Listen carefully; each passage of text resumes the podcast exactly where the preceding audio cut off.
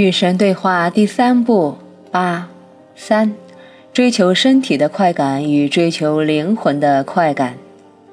尼尔，被你这么一说，矛盾确实很明显。我们自己为什么看不见这么明显的真相呢？神，因为如果看到这些真相，你们将不得不为他们去做某些事情，这是你们不愿意做的，所以你们别无选择，只好对其视若无睹。但如果我们看到这些真相，我们为什么不愿意为他们做些事情呢？因为你们认为，若要为他们做些事情，你们将不得不终结你们的快感。终结快感是你们完全不想做的事情。大多数无异于慢性自杀的事情是能够给你们带来快感的事情，而大多数给你们快感的事情是满足身体的事情。其实这正标志着你们的社会仍然是落后社会，你们的生活大体上是围绕着追求和经验身体的快感而组织起来的。当然，宇宙各处的生灵都追求经验快感，这本身谈不上落后或高级，这其实是自然规律。社会是否落后，要看它对快感的定义。对于社会中的生灵来说也是如此。如果一个社会以身体的快感为主要追求，那么它所处的层次就有别于一个以灵魂的快感为主要追求的社会。要明白的是，这也并不意味着基督教的清教徒派是对的，所有身体快感都是应该被禁止的。这意味着在高级的社会，肉体快感在人们享受的各种快感中并不占据最大的份额，它并不是主要目标。社会越高级，其快感也就越高级，对于生灵来说也是如此。且慢，这听起来像是价值判断呢，我还以为你神并不做价值判断呢。说珠穆朗玛峰比麦金利峰高是价值判断吗？说姨妈莎拉的年纪比她的侄子汤米大是价值判断吗？这些是价值判断还是实话实说？我并没有说高级的意思境界更好，它其实也并不更好，就好像4年级并不比1年级更好，我只是如实说出4年级的情况而已。我们这个星球还没上4年级，我们再上1年级，对吗？我的孩子，你们甚至还没进幼儿园呢，你们是在托儿所。你这不是欺人太甚吧？我为什么觉得你这是在贬低人类呢？因为你内心深处极其想要的是某个你缺乏的身份，而不是你现有的身份。假如你只是对人们实话实说，而谈到的却是对方并不想拥有的东西，大多数人会觉得受到侮辱。然而，在拥有某样东西之前，你无法放弃它，你无法抛弃你从来不曾拥有的东西，你也无法改变你不予接受的东西。正是如此，光明境界始于接受，对事实不加判断的接受，这被称之为进入此在。唯有进入此在，方能找到自由。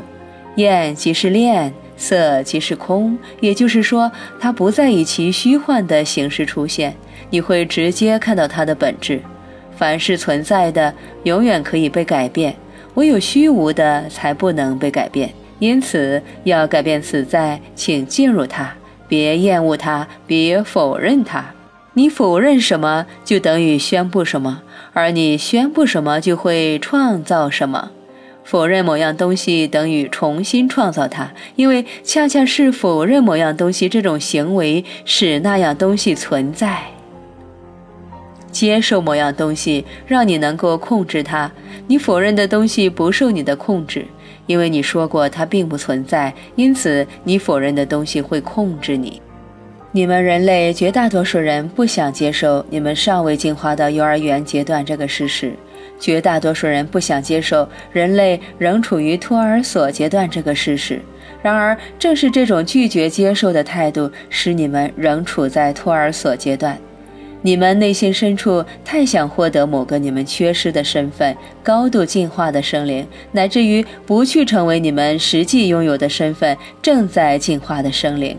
因而，你们总是在反对自己，在与自己斗争，你们的进化也因此变得非常缓慢。最快的进化之路始于承认和接受事实，而非始于厌恶和拒绝事实。假如我不再将实话当作侮辱，那就意味着我已经接受了事实。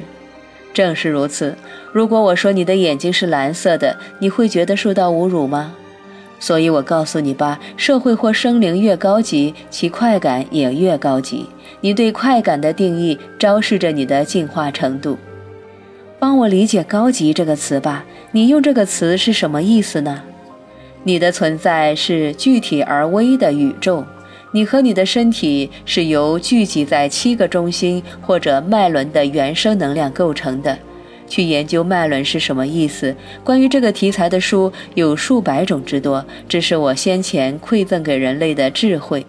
刺激低级脉轮或者让低级脉轮感到愉快的东西，跟让高级脉轮感到愉快的东西是不一样的。你把身体里面的生命能量提升得越高，你的意识层次就越高级。你看，我们又绕回去了，这好像是在提倡禁欲嘛。看来这整套理论都在反对性欲的表达。那些拥有高级意识的人在与别人交往时，并不从他们的根轮，也就是第一个脉轮，最低级的脉轮出发。确实如此，但是我认为在这对话录中，你通篇都在说人类的性生活应该得到提倡，而不是压制。你是正确的，那我就不懂了，因为这两者似乎是自相矛盾的。世界充满了矛盾，我的孩子，真相未必是没有矛盾的，有时候矛盾中蕴藏着更大的真相，这就是神圣的二元论。